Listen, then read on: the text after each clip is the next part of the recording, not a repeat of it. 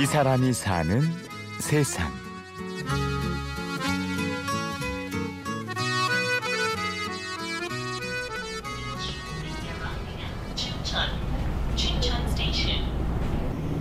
열차 정착역 춘천역에 도착하겠습니다. 두고 내리시는 물건이 없도록 기차 여행에 낭만이 있는 곳. 여기 춘천을 찾는 젊은 여행객들에게 요즘 떠오르는 명소가 있다고 합니다. 관광지는 아니고 숙소인 게스트하우스인데요. 보일러는 여기 옆에 있어요. 밤에 자 추우시면 이거 틀고 자시면 되고요. 화장실은 여기 있고 내일 아침은 조식은 8시부터 저희가 해드리고요. 몇 시까지나요? 올해 29의 젊은 주인장 조한솔 씨.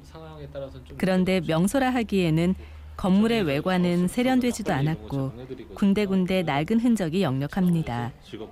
위치도 이제는 사람들의 발길이 뜸해진 춘천의 구도심에 자리하고 있죠. 1970년대 초반부터 여인숙으로 운영되던 이제 건물이었고요. 한 10년 좀 안 돼서부터 이제 운영을 안 하고 좀 방치돼 있던 여인숙을 저희가 이제 임대해서 게스트하우스로 운영을 하고 있는 공간입니다. 올해 여름에 문을 연 이 게스트하우스는 한솔 씨와 친구 4명이 협동조합 형태로 운영하고 있는데요. 구도심을 활발하게 바꿔보자는 취지도 있었지만 시작하게 된 보다 결정적인 이유는 재미있을 것 같아서였습니다.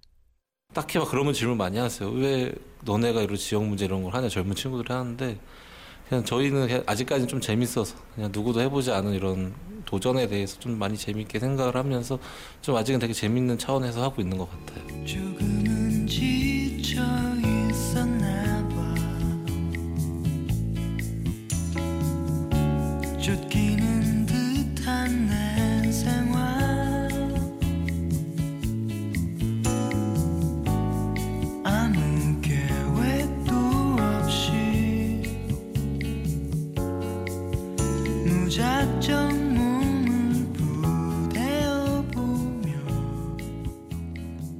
서울의 고향인 한솔 씨는 춘천에 있는 대학을 오기 전까지는 춘천과는 아무런 연고도 없었습니다.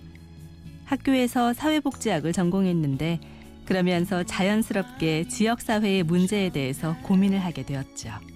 사회복지학과다 보니까 지역과 연계된 자원봉사나 이런 걸 되게 많이 하거든요. 그래서 저도 이런 청소년 멘토링이나 이런 것들을 많이 하면서 느낀 것들이 제가 아무리 그런 친구들한테 많은 이야기를 해도, 해줘도 이렇게 막 변화되는 걸 많이 못 느꼈어요. 친구들 한 1년, 2년 같이 만나고 있는데 그러면서 생각했던 게 아, 가정이나 부모님 이런 환경이 바뀌어야지 이 친구들도 바뀌지 않을까 생각이 들고 그러면서 지역사회의 자활이나 이런 데 관심을 가졌고요.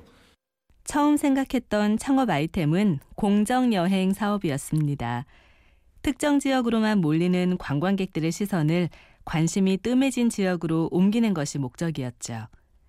그러다가 터미널이 이전한 뒤에 썰렁해진 이 동네를 발견하게 되었고 10년이 넘게 버려져 있던 여인숙을 월 30만 원에 임대하기로 했습니다. 그리고 직접 시멘트를 나르고 지인들에게 도움을 요청해 가며 게스트하우스로 변신을 시켰죠. 아예 다 뜯어 고친 건 아니고요. 방의 기본적인 구조나 화장실은 거의 다 똑같고요. 이제 뭐 전문 기술이 요하는 뭐 전기라던가 바닥에 상하수도 뭐 보일러 배- 설치하고 이런 거는 이제 외부에 맡기고 뭐 조명 하나부터 이런 건 저희가 다 선택을 해서 직접 설치하고 뭐 그랬던. 근데 저희가 하다 보니까 막 자세히 보시면 좀 어성, 엉성한 것들이 되게 많아요. 방마다 있는 콘센트 위치가 저희가 원래 처음 생각했던 위치랑 전혀 반대가 돼가지고 지금 못 쓰는 콘센트도 있고 하면서 좀 애매한 공간이에요 지금. 네. 구도심에서 가볼 만한 곳들을 많이 소개하면서 한솔 씨의 게스트하우스는 동네에서도 인심을 얻었고 여행객들에게는 숨어 있는 여행 정보를 알 수 있는 곳으로 소문이 났습니다. 특히 20대 젊은 관광객들에게 인기가 많은데요. 저희가 원래 이 게스트하우스 처음 했을 때부터 타겟층이 그런 20대였거든요. 아, 우리 게스트하우스는 정말 노는 게스트하우스 한번 만들어보자 였는데 정말 그렇게 좀 실현이 됐고 정말 전국 각지에서 오세요. 자전거 여행을 50일째 하시던 분도 봤고요.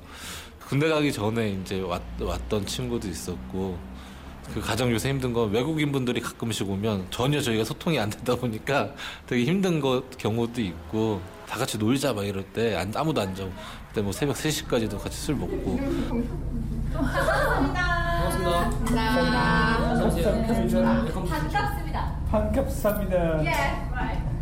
그냥 오늘 다녀오실까요? 그래? 오늘 언제 다녀오실까요?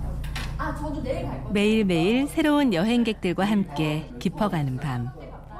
오늘은 또 어떤 손님이 이곳을 찾아올까 늘 기대가 되곤 합니다. 나이라는 핑계가 발목을 잡기 전에 꿈꾸던 젊은 날의 모험 여행을 떠난 조한솔 씨. 이 게스트하우스는 그가 짊어지고 갈 든든한 배낭인 셈입니다. 대학을 졸업하면서 취업을 선택을 안 하고 요 일을 했을 때는 제가 20대 중반 후반 이 시기에 어떻게 보면 좀 모험적인 일들이잖아요. 이런 걸 하지 못하면 이후에 할수 없겠다라는 생각이 가장 컸어요. 좀만 더 하면 내가 이 좋아서 했던 이 일들이 좀 지속한 지속 가능한 일자리로도 가능성이 있겠다라는 생각은 요새 많이 들어서 아, 내가 만든 이 모델들을 지역에 어떻게 좀 더 전파시킬까, 좀 더 어떻게 확장을 할까 이런 고민들은 좀 더 사업적인 고민들은 더 많이 하는 것 같아요.